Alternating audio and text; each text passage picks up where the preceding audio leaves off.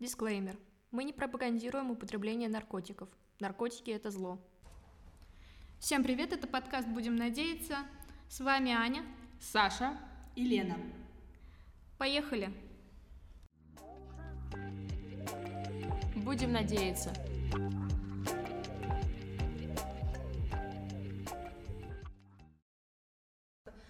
Мне кажется, большинство проблем ну, девушек идет из взаимоотношений с отцом. Это Фрейд? Зигмунд, это вы? Это про то, что да, отец, в общем, влияет на, на, да на, на девочку и на ее выбор. Но чаще всего говорят про то, что э, выбирают, ну, как бы пару себе по, по этому принципу. Но как бы сейчас и э, бисексуальные, и, э, в общем, ЛГБТ, тролливали, и не знаю, но я то, про себя я точно знаю, что я, э, ну, я уже в, прошлый, в прошлый раз об этом говорила, то, что я бы, если бы я там не работала с психологом и все такое, я бы выбрала себе, скорее всего, кого-то, кого нужно спасать, кто-то, ну, вот слишком очевидно, конечно, это алкоголик или наркоман, но у кого-то, кто еще у кого какие-то есть еще проблемы, кто-то постоянно, кто нуждается в помощи. Вот такой человек я бы, скорее всего, выбрала. И да, это связано с отцом и с тем, как я привыкла жить, э, с тем, как мне, ну, вот эта вот зона комфорта, которая на самом деле некомфортная, просто с тем, как я росла, вот так бы я, наверное, и выбирала себя, себе партнера, чтобы жить в той же обстановке, в которой я росла в детстве. И, ну, это то, чему я научилась. В моей ситуации, ну не в моей ситуации, наверное, в это, может быть, я слишком цинична, ну, с какой-то стороны я цинично отношусь, потому что, ну, как бы мне кажется, кого-то спасать это не даже не, не, не утопия, но не надо никого спасать. У mm-hmm. человека есть руки, ноги и мозги. Он должен спасать себя сам. И даже несмотря на то, что кажется, что ты можешь кого-то спасти, пока человек сам не оттолкнется, что ему это надо, это бесполезная трата времени, денег и ресурсов. А я очень ценю себя и свои деньги. Мне бы не хотелось никого спасать, я бы сразу послала на несколько букв. А ты уверена в этом? Ну, у тебя бывали такие моменты в жизни, когда вот уже с человеком, даже там не влюбленность, а просто вот сильная привязанность, и человек творит какую-то невероятную хрень. Да, я вернусь. И ты говоришь, все. Я вернусь к фигуре отца, потому что когда мой папа творит дичь, и, и мама пытается, ну, она не пытается его спасти, потому что я говорю, это бесполезно, не, не делай ничего, но просто она жа жалуется, наверное, больше на него. Я говорю, это его выбор, что это он сам так хочет. Хочет умирать, пожалуйста, пусть умирает. Мы вздохнем, поплачем. Слушай, вообще у тебя крутая прививка от спасательства. Мне нравится то, как ты размышляешь, потому что вот я к этому пришла только спустя два года психотерапии, и еще мы сходили на семейную терапию с родителями, и там мне э, женщина-психиатр нам сказала, ну мы сидели с отцом, папа говорит, я, я, ну, я, меня спрашивают, какие у меня претензии вообще к родителям, потому что я их привела туда. Я говорю, мне не нравится то, что мой отец алкоголик, я, мне больно, когда он пьет, он иногда подвергает опасности нашу семью или моего брата, мне вообще так жить не нравится, мне это делает все больно, и я не хочу с ним из-за этого общаться, вообще, ну, в общем, все очень плохо, помогите. А, а папа говорит, э, я алкоголик, и я буду алкоголиком, это никогда не изменится. Вот, и, ну, как бы, тебе придется с этим смириться. И психиатр мне то же самое сказала. Она сказала то, что мы с папой оба романтики, потому что мы считаем, что другие люди должны делать то, чего мы хотим. И из романтики мы в том смысле, что мы верим в что-то невозможное что якобы вот если я захочу, чтобы мой папа не был алкоголиком, он не будет, то такого никогда не случится. И, кстати, вот э, то, что ты сейчас говорила про то, что если он хочет умереть, пусть умирает. Вот э, мне как прививку от э, тоже от этого спасательства мне моя психиатр спросила, психолог-психиатр, психотерапевт, Она спросила, вот если у тебя сейчас папа вот, ну, на, на мотоцикле катается или вот он бухает, вот если он сейчас допьется до состояния овоща, а мама куда-нибудь уйдет, там, ну просто бросит семью, ты вот с ним останешься или там отправишь его в какой-нибудь дом престарелых, ну потому что, ну зачем тебе это, он сам это выбрал.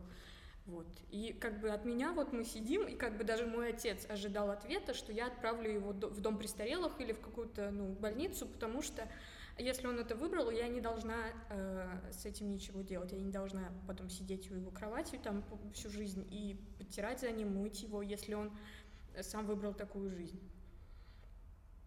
Вот. В таких случаях моя мама говорит, хорошо, если сразу на смерть, чтобы потом не мучиться с ним. Пиздец. Ну, в каких циничных семьях мы живем. Да, ну потому что мы живем с людьми, которые ежедневно пытаются себя убить. Они как бы все алкоголики, наркоманы, они это по идее, это аутоагрессия, вот это, которая просто ты каждый день берешь рюмку, берешь шприц, берешь там, я не знаю, еще что-то, какой-то порошочек, и на самом деле все, чего ты хочешь, это вот э, медленно себя убивать, потому что здесь тебе в этом мире не нравится, и, ну, там еще плюс зависимости, понятно, психологические и физические уже появляются, но, в общем, и в целом просто человек себя медленно убивает. И тут как бы говорить о чем-то воздушном или о чем-то, да, мы приходим все в итоге к э, мысли о смерти этого человека. И вот, да, если он хочет себя убить, что мы можем с этим сделать? В молодости мой папа любил пьяным резать вены. Сейчас, э, на 54-м году жизни, он решил продолжить эту славную традицию. И когда он был период, когда он напивался, он резал вены снова и, ну, фотографии маме присылал. Какой ужас. Поэтому, скорее всего, это защитная реакция. Я это пози позиционирую как защитную реакцию, потому что когда ты проходишь первый раз страшно, второй раз опять страшно, на третий уже становится все равно. Потому что хочет, ну что, ты же не будешь думать за него. Наверное, у меня э, вот больше этого спасательского во мне было, и этого желания и веры в то, что он может измениться, потому что я никогда не видела воочию то, что он употребляет что-то. То есть он завязал с героином в 2008 мне было 6 лет, и все детство я думала, что папа в командировке. Он, ну, мне говорили, что папа в командировке. Даже когда родители чуть не развелись, папа был в командировке. У меня типа родители, они уже почти развелись, они уже имущество поделили уже там продали квартиру, папе купили дом, мама купила квартиру в другом городе, в Нижнем Новгороде. Вот, и, ну, детство у меня было такое вот счастливое представление о том, что на самом деле все нормально, просто папа много работает. Вот. И э, только там в третьем классе он мне рассказал. Кстати, вот это то, что я вспоминаю и думаю, боже, почему, почему так рано? Я помню, в четвертом классе я, по-моему, была, то есть мне было где-то 9-10 лет. А, папа до этого тоже много, он уже завязал, когда очень много работал, и вот мы с ним почти не виделись, потому что он приходил, когда я уже спала, уходил, я тоже с утра, с утра спала, в общем, мы с ним, может, в выходные только виделись. А, и он там, вот мне было лет 10, и он решил, что ему нужно проводить со мной время, и мы с ним каждую среду ходили в кино. Ну, для меня это было что-то новое, такое невероятно приятное. Папа уделял мне, мне время. Мы с папой, ну, то есть я в детстве ничего такого не видела, мы до этого жили в маленьком городе, и вот мы ездим там в большой торговый центр, там красивый э, кинотеатр, мы ездим туда каждый, э, каждую среду смотреть фильмы, и там что-нибудь вкусное едим в ресторане. В общем, у папы появились деньги и время, и он вот э, проводил со мной время. И в один из таких дней, когда мы поехали э, в кинотеатр, мы сели с ним в машину, и он остановился. По-моему, мы вернулись уже из кинотеатра, и он остановился у дома и начал мне рассказывать то, что вот я был наркоманом, вот э, употреблял героин, э, вот что-то ну, короче, он мне рас... что-то мне рассказал, я уже плохо помню, но вот я помню, что главная суть была такая, да, и, э, по-моему, я не уверена, но, по-моему, он мне сказал то, что это не надо рассказывать больше никому, типа, друзьям не надо рассказывать.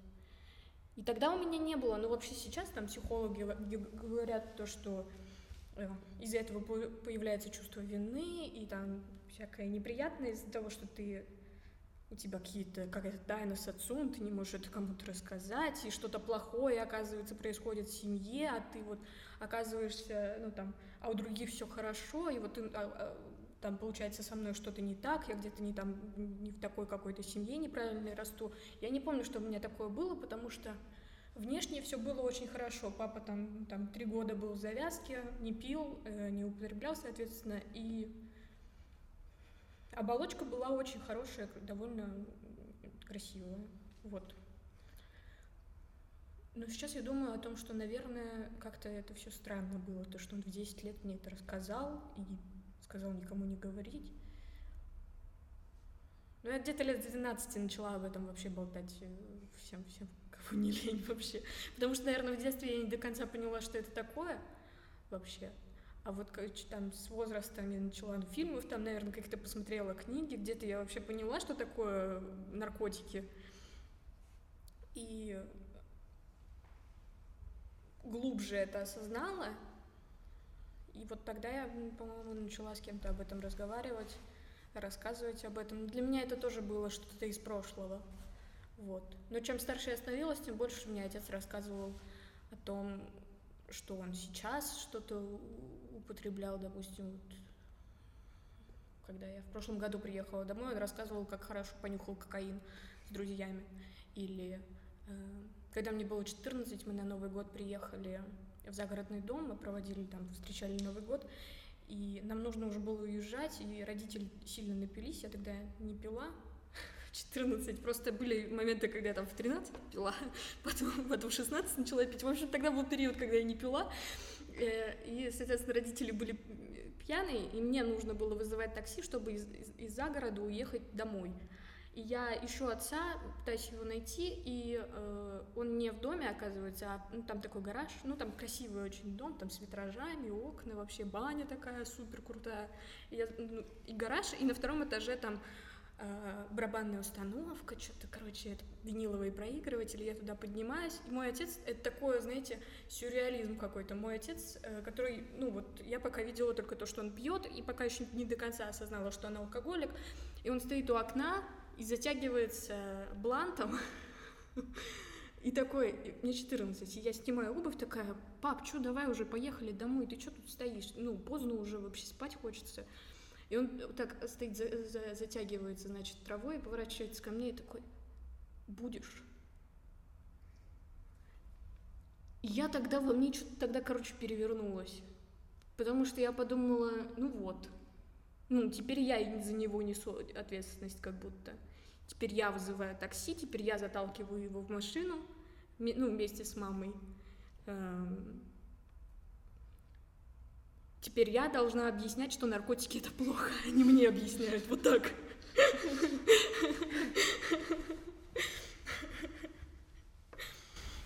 Я могу это понять. Я не помню, сколько мне было лет, но я была маленькой. И в детстве папа, ну, как бы, они пили, но они всегда пили и всегда пьют, но они не напивались. Ну, мама, она не напивается. Она, ну, выпила и выпила, и все. А это был мамин день рождения, мне ну, лет 6-7 мне было, я была ну, маленькой, и папа напился до дня рождения, причем напился сильно. Я помню, к нам должны были прийти гости, у нас уже все, еда готова и так далее, и они начинают ссориться. Они... Потому что, ну, папа ведет себя как свинья. И мама начинает кричать, что они разведутся или еще что-то такое. И в детстве для меня развод был травмой, ну, очень сильной травмой, когда мама так говорила, но при этом, ну, по большому счету она просто грозила. И всегда было очень страшно, наверное. При этом папа не жил с нами постоянно, он жил полгода ну, на вахте, грубо говоря, и полгода с нами. Но все равно это было так страшно, и я помню тот день, он ушел в гараж, ну, мама отменила гостей, он ушел в гараж, а это была зима. И там холодно, мама, и мама меня отправила, ну, через, спустя какое-то время мама отправила меня, говорит, иди к нему в гараж сходи, потому что он машину включил и выхлопными газами там задохнулся. Ну, как случайность и так далее, что-то в таком роде. Пошла к нему, ну, он был нормальный, я потом вернулась домой обратно. Это все так, так ужасно звучит, просто пиздец. Курить косяк, это звучит хорошо, да. Нет, реально звучит ужасно. Подожди, я хотела сказать, когда ты про развод, да, для меня это тоже была всегда страшная, э, пугающая тема, потому что я не знала, что мои родители вот уже там почти развелись, когда мне было лет 5-6. Когда я становилась старше, вот лет до э, 14, наверное, для меня самое страшное было это то, что родители разведутся вообще. Я до 13-14 тоже где-то, потом она, когда мама начала говорить, я с ним и я говорила, хочешь, разводись, пожалуйста. Вот это, а, это всегда во всех семьях, где один человек зависимый, а второй, получается, созависимый, но наши матери определенно точно созависимые. Я, я в основном, когда я говорю про свою семью, я говорю про отца, про то, что он делал, какой он человек, но это все обуславливает, то, какой мой отец человек, обуславливает то, какая моя мать. Потому что она с ним живет. Чтобы с ним жить, тоже надо быть определенного определенным человеком, чтобы все это выносить, чтобы как-то с этим справляться. И да, ей, ну, ей нравится на самом деле с ним жить, ей с ним э, комфортно. Они, вот у них такие отношения. Мне понадобилось много времени, чтобы понять, что им на самом деле так нравится. Потому что сначала вот до 14 лет мой самый главный был страх, то, что родители разведутся. Потом я думала, господи, хоть бы они развелись. Это же определенно ясно, что им не нравится жить с другом. Они постоянно ругаются. У них такая форма общения. Вот в любой момент, вот что бы ни происходило, они начинают ругаться.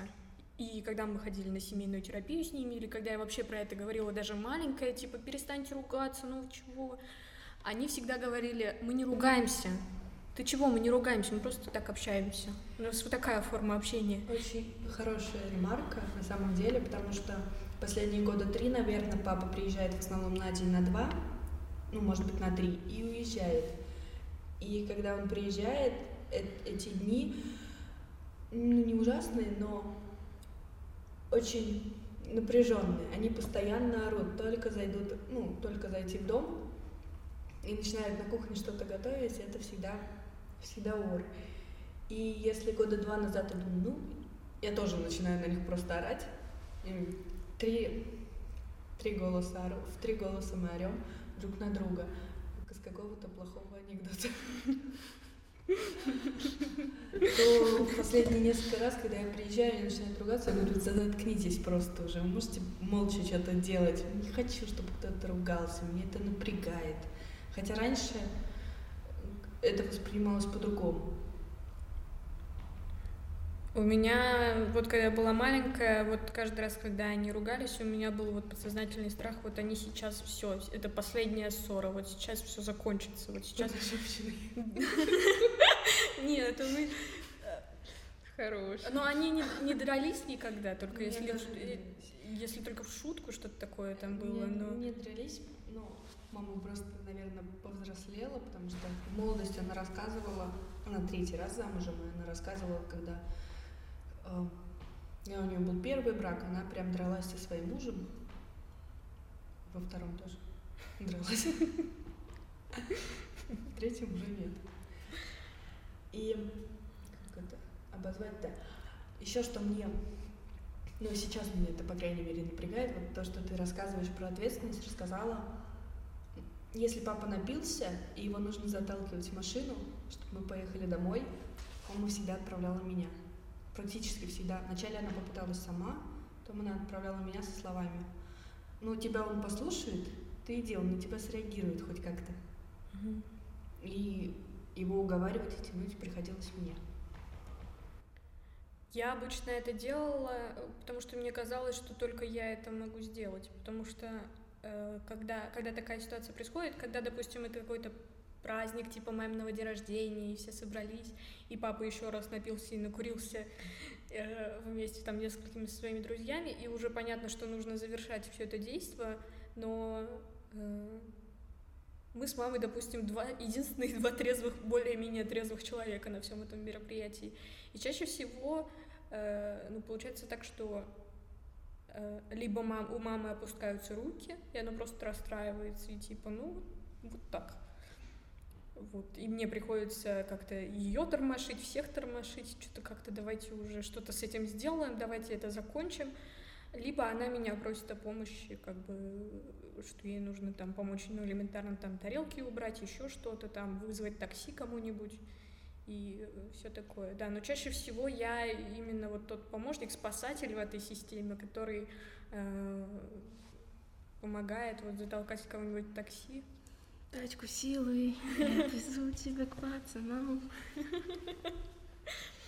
Вот, кстати, я вспомнила еще один страшный момент, когда э, ну, вот меня пугало состояние отца. Были, было там пару раз, когда просто э, э, там у него могли отобрать права, и он был пьяный там за рулем с моим братом на машине, там пятилетним. Но вот именно когда психологически сильно, вот эмоционально такие моменты, вот на одном из праздников, когда он сильно напился, потом еще накурился, и там что-то музыка, все играли, там танцевали, что-то разговаривали, и уже час ночи, и все уже успокоились, отошли и сели есть торт, как обычно, с чаем. Вот, и мы сидим, значит, с отцом, там еще там с друзьями их э, родителей за столом, там режем торт, чай пьем, и они обсуждают что-то вообще, как, как кто накурился, э, какой, как, что-то было смешное за, за этот вечер. Вот, и папа сказал э, там, пока, вот в ходе этого разговора, что ну, у меня где-то полчаса где-то с вами не было, я был как мясо, мне так было хорошо. Вот.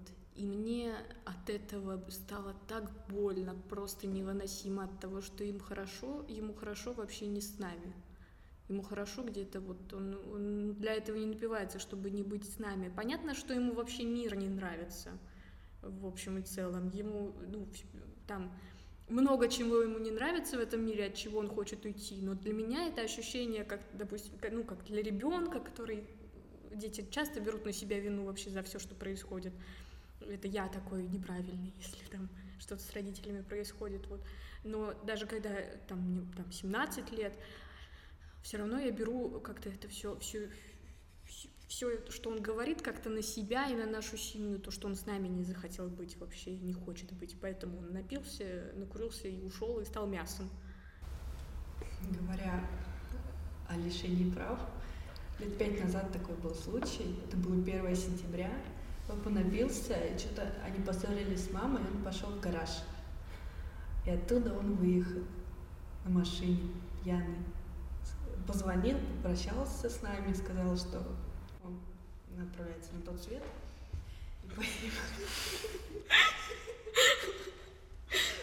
И поехал к себе домой. И за ним поехали менты. Он по встречке гнал, за ним поехали менты. И он решил дворами от них оторваться. Они его остановили. Он позвонил маме. «Ну, ты принеси 50 тысяч на взятку. Но в итоге мама сторговалась. Не помню на сколько, но, по-моему, тысяч на 30 или что-то в таком роде. Ну, сам факт. Когда он поехал, попрощался, сказал, нет. Но в какой-то момент, ну, в 16-17 я уже не брала на себя точно никакую вину. И все, что происходило с ним, происходит, ну, наверное, я отгородилась просто. Это не со мной.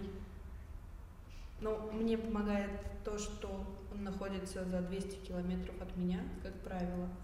Если бы это было непосредственно в квартире, наверное, было бы намного хуже. А так я просто отгораживаюсь. Я просто не вижу этого, не слышу, потому что я, ну, я не раз, могу не разговаривать с папой месяц примерно.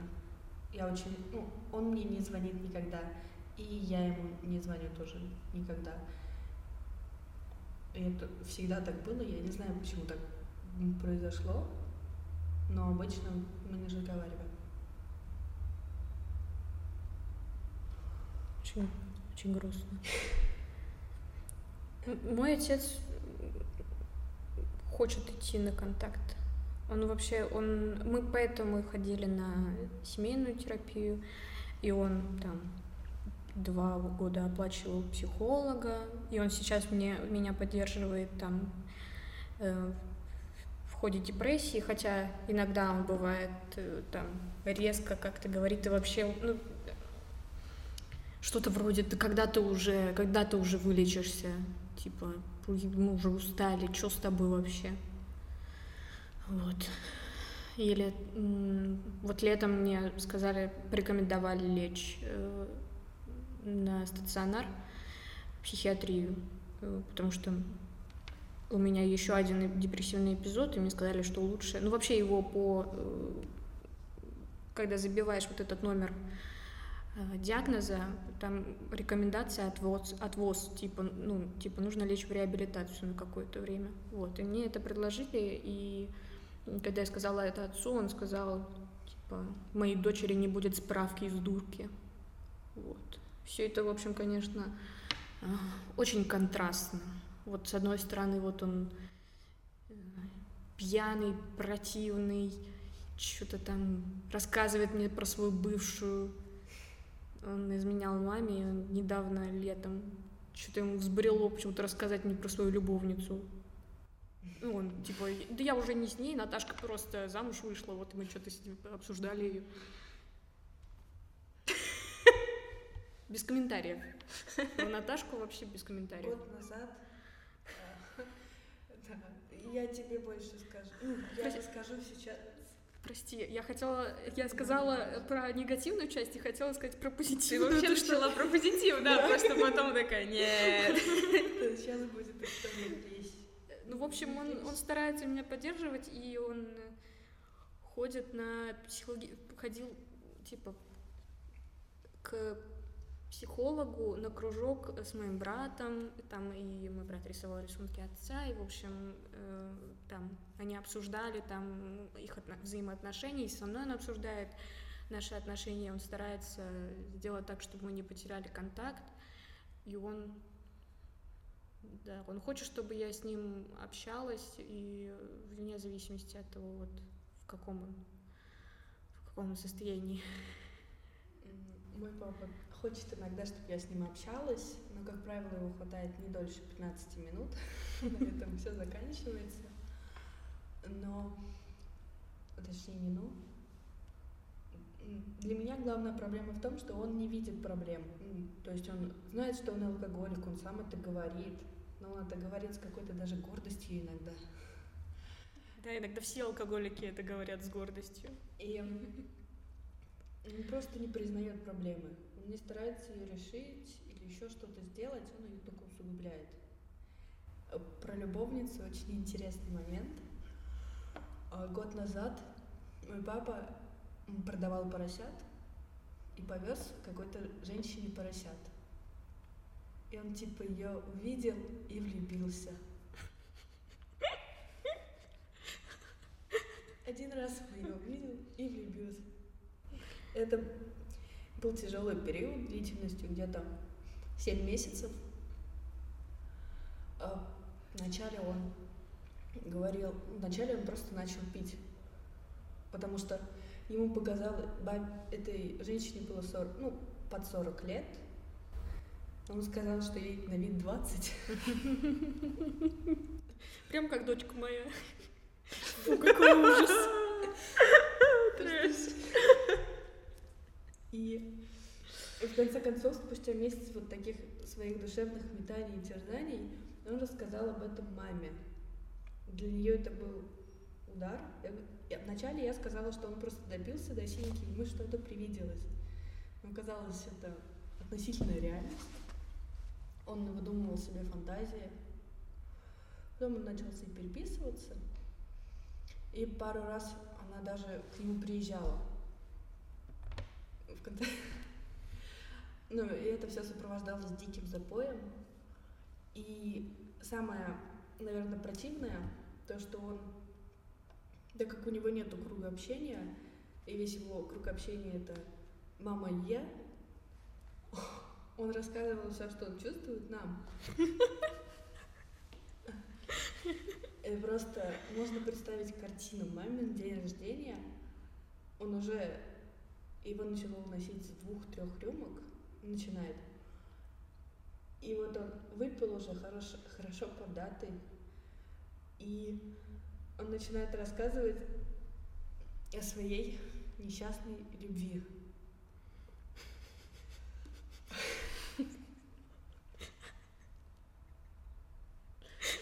Мем смешной ситуация страшная. Но это закончилось относительно благополучно, потому что эта женщина поняла, что это не тот вариант, и вернулась к своему бывшему мужу. Но... Дэм, она хороша, она в порядке.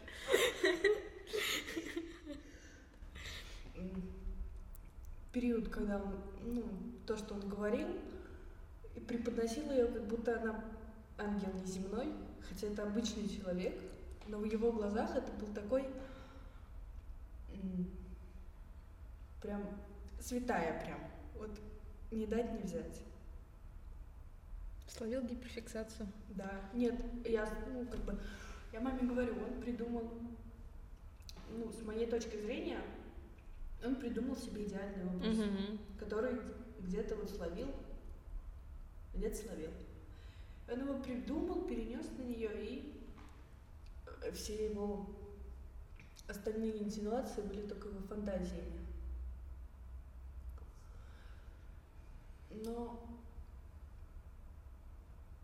за что я не могу, наверное, его простить в какой-то мере, за его отношение, э, его отношение к маме, его отношение ко мне, потому что в какой-то момент он начал нас хаять. Прям вы... Я не помню, сколько лет назад он это сказал, но как-то раз в пьяном угаре он назвал маму никчемной. Это было лет, ну, может быть, даже 10, нет, не 10, лет 7 назад, где-то так. Он до сих пор это помнит, и при случае она ему это возвращает. Я помню, как я ему говорила, перестань. Я с ним, на тот момент я с ним жила, это было лето, я ему говорю, что что-то он там начал пить, я говорю, перестань, прекрати, отъебись от меня, прекрати. И, по-моему, я отобрала у него бутылку. Что делать нельзя. Категорически, он, по-моему, назвал меня мерзопакостной. Тоже это возвращает. Это какой у тебя, знаешь, интеллектуально э, высокий отец. Да, я тоже мата пока Сейчас что. там будет пи-пи-пи, а там мрзопакостная. Они... Он начал материться, как бы мой папа никогда не матерился. Сейчас он матерится, как сапожник. До этого он не матерился никогда. Это все грустно. Наверное, можно сказать, что мой папа умер 7 лет назад, морально, которым я его знала. Будем надеяться.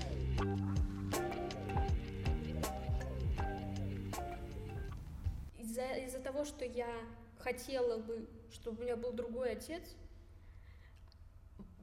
мои желания не сходятся с реальностью, из-за этого у меня апатия. Ну, как бы это одна из причин моей депрессии. Того, что я... Вот из-за того, что я так сильно хочу, чтобы все изменилось, и из-за того, что как сильно я понимаю, что ничего не изменится, вот, из-за этого, ну, хорошо, я чувствую не, ну, это можно не к депрессии, но любой бы человек чувствовал боль и грусть в, в этот момент. Вот. И э, вот о том, как нам смириться, как нам привыкнуть к тому, что у нас есть, и даже не перестать мечтать о другом, а просто чтобы эти мечты не мешали нашей реальной жизни.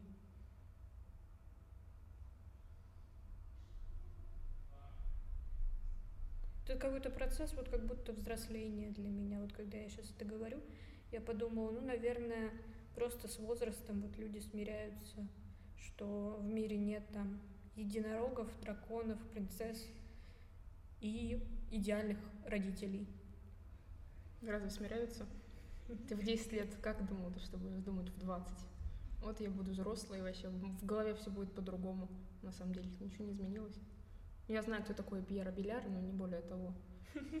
Я, честно говоря, не очень хорошо знаю, кто такой Пьер Абеляр. Это я так, выпендриваюсь. Я о том, что смиряется, смириться не значит не мечтать. Вот э, смириться это значит научиться с этим жить, научиться жить с реальностью. В ней, я бы сказала. Да, в ней. Не, не, ну, чтобы общаться с отцом, вот с, вот с тем, какой он есть. Вот, вот мой отец такой, да, он алкоголик, он наркоман, он э, вот такой человек. И вот так вот, вот с ним мне нужно жить. С ним я все еще хочу поддерживать связь. Вот моя семья. И я не хочу от него отказываться. Скорее всего, моя позиция в этом плане детская, потому что э, я представляю, в моей голове, наверное, это выглядит так, что я в домике, меня нет в этой реальности, это происходит не со мной. Это какой-то друг, какой-то другой человек, с ним это происходит, а потом это происходит со мной. Такая сильная деперсонализация, да? Я об этом не думаю, как, я стараюсь, я просто об этом не думаю. Я думаю о каких-то совершенно других эм, посторонних вещах и никогда, никогда не, не возвращаюсь к тому, что вот это было, что это со мной произошло. Наверное, как ты сказала, это депер... деперсонализация.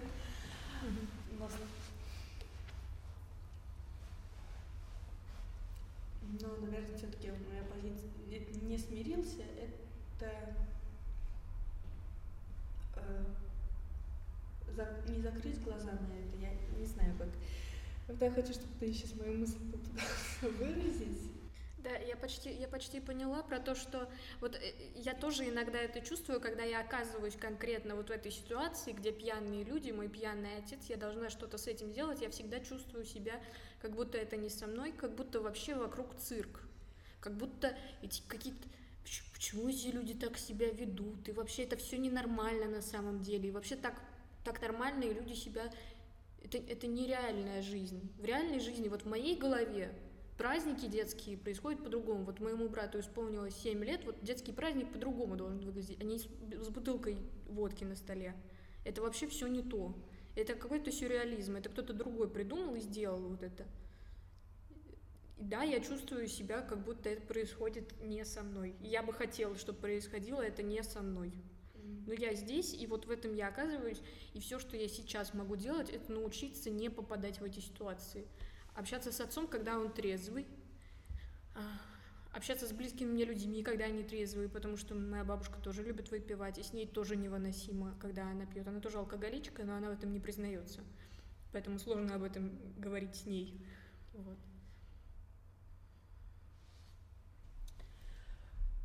В какой-то момент, наверное, я приняла позицию, то, что то, что происходит, это не касается меня. Да, это происходит вроде бы с моей семьей, но это меня не касается. Я э, как будто стеной себя от них отгораживаю и не думаю, наверное, это позиция страуса. Просто mm-hmm. берешь и прячешь голову в песок. А что там за спиной, неважно. Mm-hmm.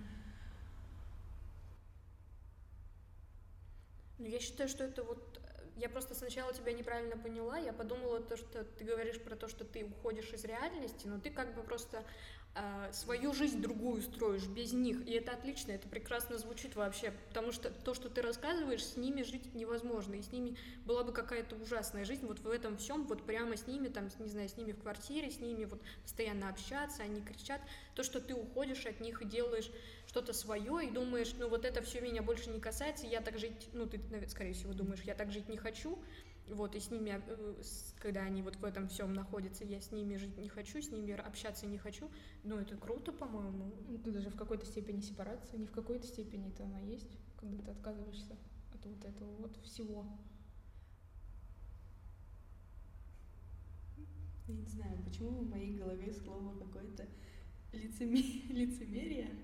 Я не знаю, потому что ну, смирение, вот, смириться с ситуацией — то есть э, у меня почему-то ассоци... в какой-то по какой-то причине у меня это ассоциируется с поражением.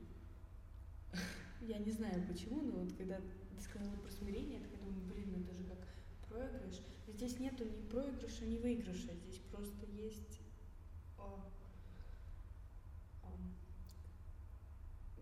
принятие и от, отпустить. Так, чтобы ты не загонялась потом о том, что чтобы потом их действия не отражались на тебе в негативном ключе. Ну да.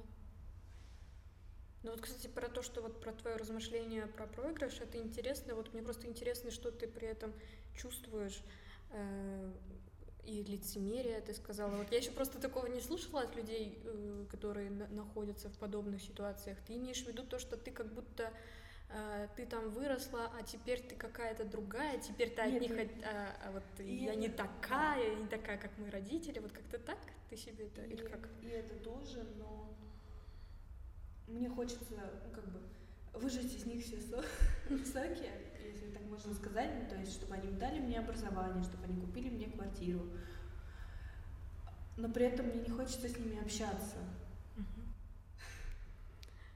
Ну, я тоже, я когда, я тебя понимаю, и это вполне нормально, если твои родители могут это дать, потому что когда я общалась, общаюсь с психологом, и мы тоже прорабатываем эту тему, и там я рассказываю, вот чего родители, чего мои родители не могут дать, иногда там мои родители не могут дать мне поддержки вот в моих там психологических, психических проблемах, э, они не могут дать мне, в общем, чего я хочу. Я примерно описала, чего я хочу. Вот жизни без э, там каких-то попоек, э, праздники без алкоголя, без постоянной ругани вообще жизнь э, семейная. Вот этого я, вот этого я хочу, и вот этого они не могут мне дать. Но финансовую часть, например, мой отец может э, обеспечить, и он хочет, я там нет такого, что я из него вымогаю деньги. Вот это то, что он мне может дать, и это неплохо, это не э, какие-то там вот это вот, которые говорят, люди, которые говорят то, что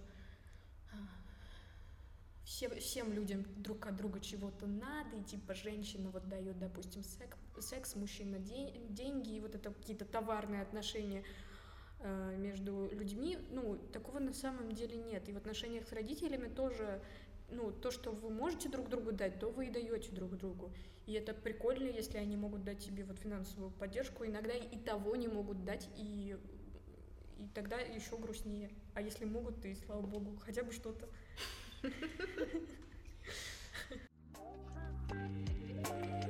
Будем надеяться.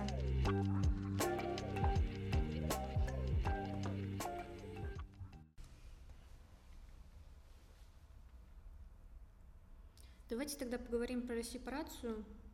Что для вас вообще сепарация от, от родителей? Как вы себе это представляете? У меня есть э, какое-то расплывчатое свое субъективное представление о сепарации, оно достаточно идеализированное. Это собственная квартира, машина, работа. Я вся такая самостоятельная, но при этом езжу к родителям, условно говоря, на воскресные какие-то завтраки, знаете, как в Америке у них вот эта вся фигня.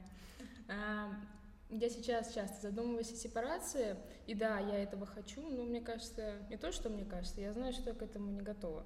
Мама мне честно сказала, что и они к этому не готовы, поэтому раз все всех устраивает, в принципе, круто. Опять же, хочется, но как это себе даже представить психологически, для меня пока непонятно. Ну, вообще все психологии эм, говорят про то, что там есть несколько разных уровней, и не все они друг за другом идут, типа не хронологически, там финансовая сепарация, э, эмоциональная сепарация, еще какие-то, я в этом не сильно разбираюсь. Ну вот, мне кажется, финансовая, как-то эмоциональная, это вот самое главное. Может, какая-то еще типа мировоззренческая, просто найти какое-то свое видение мира и не думать так, как родители, потому что они жили в другое время. Вот. Но из-за того, что вот, например, финансовая сепарация там в нашей стране очень долго длится, то, что очень сложно как-то найти, заработать свой капитал и уже реально э, быть сепарированными от родителей, вот учитывая то, что мы сейчас студенты, вот, наверное, пока мы не закончим вуз, нам будет сложно полностью сепарироваться от родителей, и даже тогда, э, скорее всего, они будут нам помогать. Вот, и здесь, ну, чтобы деньги не стали каким-то рычагом давления, здесь должны быть, наверное, какие-то договоренности с родителями о том, сколько они дают и сколько они могут дать, как они могут финансово поддержать и как ты сам это тратишь, там, нужно ли тебе еще найти какую-то подработку, чтобы, потому что я иногда вот э, пугаюсь, и когда я уезжала из дома, вот приезжала в Москву, чтобы учиться, я думала и волновалась о том, что э, мои родители смогут использовать деньги вот как какой-то рычаг давления, типа, если ты это сделаешь, то мы не дадим тебе денег, а я нахожусь прям в подвешенном состоянии, и все, что, ну, все, как я живу сейчас, все зависит от денег, которые мне дает отец. Квартиру я снимаю на эти деньги, я кушаю на эти деньги, покупаю одежду на эти деньги. Вот весной я пошла работать, я там максимум заработала 30 тысяч в месяц, но даже этого у меня бы не хватило, чтобы прожить вот месяц э, самостоятельно без денег отца. Вот. Насчет э, какой-то эмоциональной сепарации, я в ноябре 10 класса, то есть в 2020 году, в конце 2020 года пришла к психологу с запросом на сепарацию. Я тогда еще не знала ни про свою депрессию, ни, ни про что. И тогда вот первый год я, наверное, я просто переживала вот э, все то болезненное, что было во мне э, с детства, из отношений с родителями, все там свои психотравмы и все такое прорабатывала. Вот. И спустя два года я там последний раз, когда я была у психолога, с которым мы работаем, как бы мы с ней тоже начали речь про сепарацию, потому что я как-то два года назад с этим запросом пришла. И ну, никакого вывода из этого нет. Нельзя сказать, что я прям взяла и сепарировалась вот спустя два года, при том, что я работала там с психологом каждую неделю. Э, у нас были сеансы. Это очень э, сложный процесс, и здесь важно очень, чтобы нужно ставить границы, нужно это обсуждать. Там вы не можете там лезть в мою личную жизнь или еще что-то. И это очень долгий процесс вот налаживания именно отношений других с родителями, не детских, не так, как ты рос с ними, так как, как, как они привыкли с тобой общаться, а каких-то новых, взрослых. И учитывая, что я пока себя не, не чувствую сама взрослой, с ними как-то новые какие-то взрослые отношения налаживать, это очень долгий и сложный процесс. Это странный процесс, когда да. ты сам себя не ощущаешь взрослым, но при этом вообще-то я взрослая, относитесь ко мне как взрослый.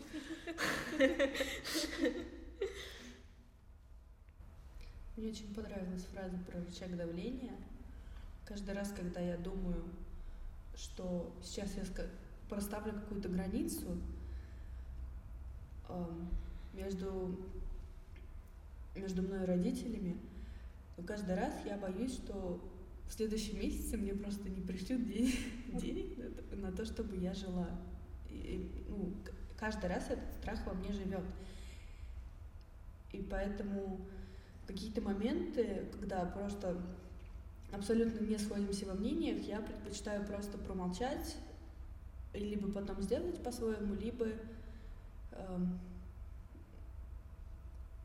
либо, наверное, прогнуться все-таки. Но финансовая вот независимость, мне кажется, если просто мне кажется, некоторые родители, независимо от всего, конечно, ну, пришлют деньги и так далее. А если есть именно вот страх, что они возьмут и не пришлют. Ты вот поссорился с отцом и послал его на три буквы. А я часто начала так делать, потому что я просто не могу никак с ним э, говори, говорить. И каждый раз я думаю, сейчас он обидится, и у меня не будет денег, чтобы жить. Мне придется срочно искать работу. наверное, я все-таки ощущаю себя больше взрослой, нежели ребенком, потому что какие-то моменты, какие-то моменты меня накатывает прям детство. Ну, как правило, это общение с животными. Я не знаю, как это описать, но когда там наедине с собой, с животными, я прям здравствуйте, мне пять лет, ни больше, ни меньше. А во все остальное время я взрослый рациональный человек, который думает, так, сейчас я сделаю э, план того, что мне нужно купить на месяц, чтобы потом э, приготовить что-то или еще что-то. Вот это я потрачу на проезд, это я потрачу туда.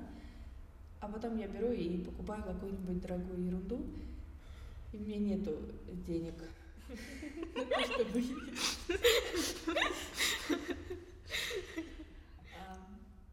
При этом для меня просить еще денег сверху того, что мне дали, это тоже не вариант. Я представлю, что я сейчас возьму и попрошу еще плюс там тысячу рублей. Если пришлют, хорошо. Ну, если просто пришлют, и я не просила, это отлично. А если я попросила, я, я не могу просить. У меня прям идет какой-то ментальный блок. А эмоционально, эмоционально, как я уже ранее говорила, я от них отгораживаюсь. И когда ты говоришь с ними 20 минут по телефону, я пыталась расставить личные границы с мамой в том плане, что я буду звонить ей не каждый день, а через день, потому что, как правило, меня ничего не происходит интересного, и там раз в неделю есть интересный день, ну два, и больше ничего интересного нету. Стандартный день встала, доехала до университета, вернулась домой. Но на это у нее начинается какая-то жуткая истерика. И она начинает... Хорошо, если она просто начинает эм, о чем-то говорить, но, как правило, она начинает реально истерить и обвинять меня в чем-то и додумывать то, что я не говорила. Хотя, наверное, нужно более четче излагать мысль, но это возвращает нас к тому, что ты берешь на себя какую-то вину за действия своих родителей. Вот ты когда сказала про то, что мама начинает истерить, я вспомнила Сашины слова про то, что ее мама сказала открыто то, что она не готова ее отпустить. И как бы сепарация же это процесс двусторонний. Родители тоже должны отпускать из гнезда, может быть, ну, она просто не хочет тебя отпустить. Я не знаю, что конкретно происходит, Нет. да, но я просто хотела сделать вот эту ремарку про то, что в сепарации важно, чтобы родители приняли, ну, то, что ты взрослый, то, что больше не ребенок, и готовы были строить с тобой какие-то новые отношения э, взрослые. Ну, я думаю, они не готовы строить взрослые отношения со мной. И взрослые, я думаю, они меня не воспринимают. Но как доказать, что ты уже взрослая, если ты так думаешь? А надо ли доказывать? Ну, это такое прям подростковое. Я сейчас им докажу. Да, как будто бы доказывать не нужно. Просто если они не готовы строить с тобой отношения, если они будут, например, там с деньгами у тебя будут какие-то проблемы, в общем, ты просто строишь свою жизнь, и когда они захотят к тебе, э, ну, там, узнать, что с тобой происходит, как твоя жизнь вообще, как ты ее построила, тогда вы найдете контакт. Будем надеяться.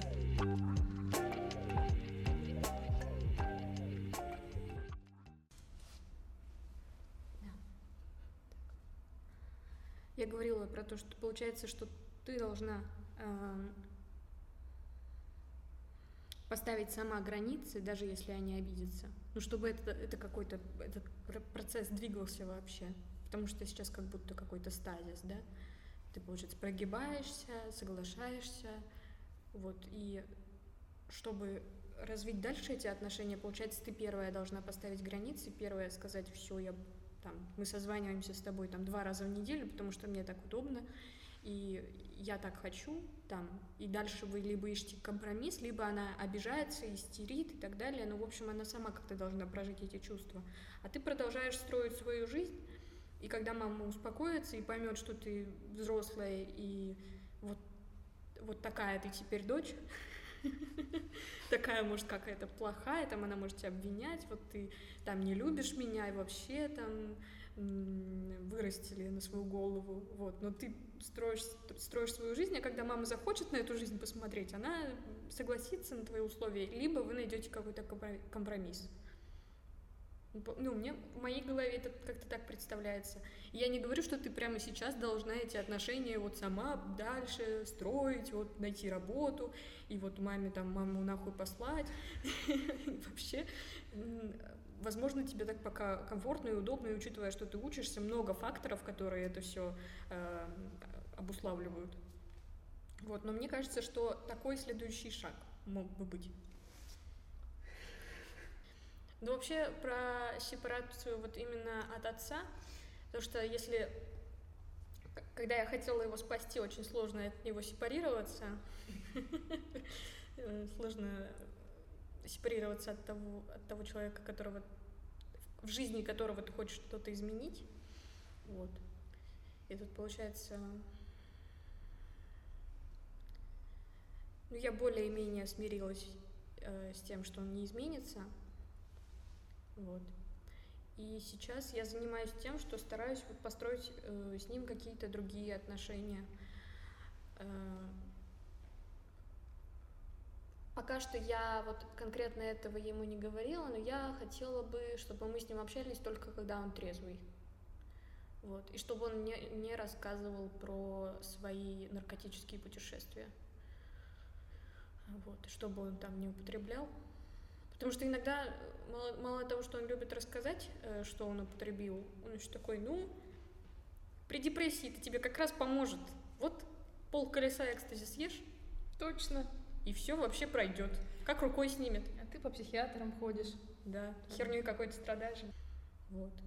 Но я на самом деле начала вот как бы может, это и не сепарация была вовсе, но я начала какие-то границы ставить э, с отцом вот где-то лет с э, 16, когда пошла к психологу. Вот каждый раз, когда он мне что-то, он любит пошутить что-то про мою внешность или что-то про моих друзей, иногда что-то неприятное. И каждый раз, когда он что-то такое делал, я говорила, со мной так нельзя, этого мне говорить не надо, или там не кричи на меня, не надо на меня кричать. Он бывает очень язвительный и любит пошутить, вот и типа, что у тебя ПМС, такое вот, что как себя ведешь.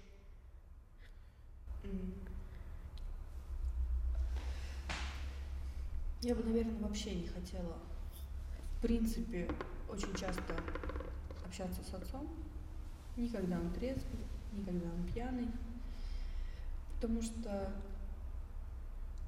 не знаю почему. Наверное, это обида, это максимализм какой-то. Он, ну, раньше он надо мной не шутил, сейчас он иногда может какую-то извительную шутку отпустить.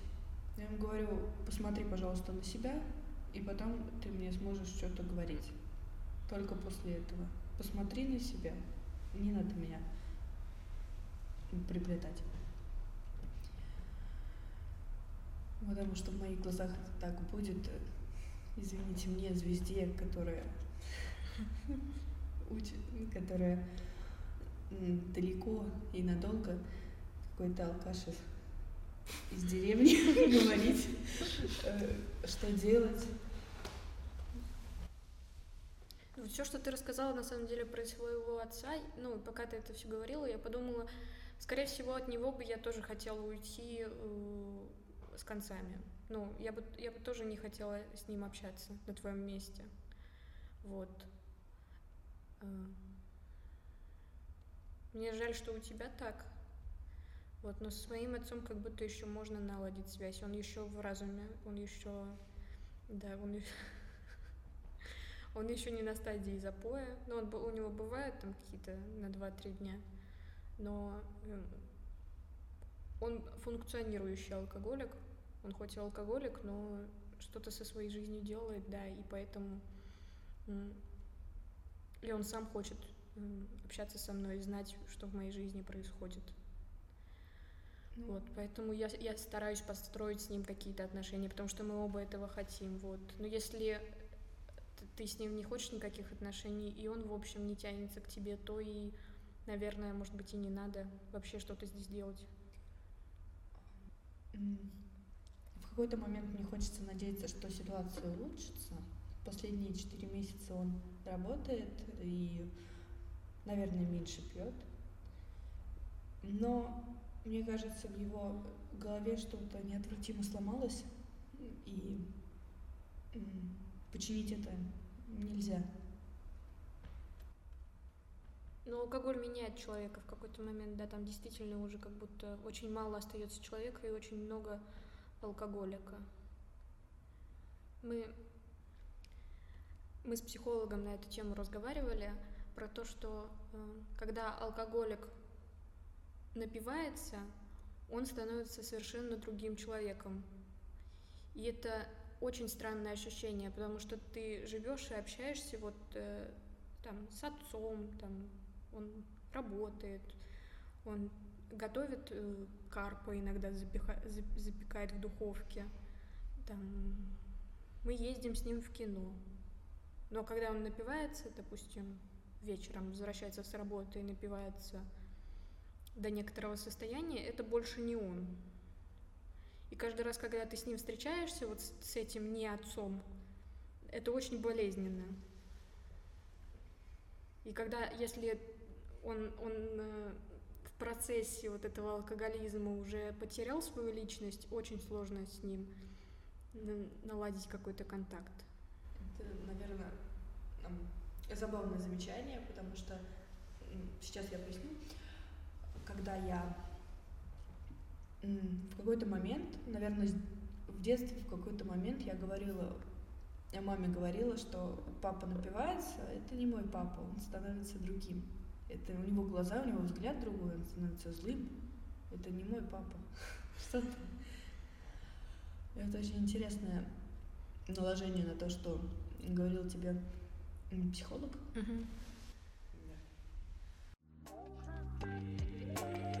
Будем надеяться.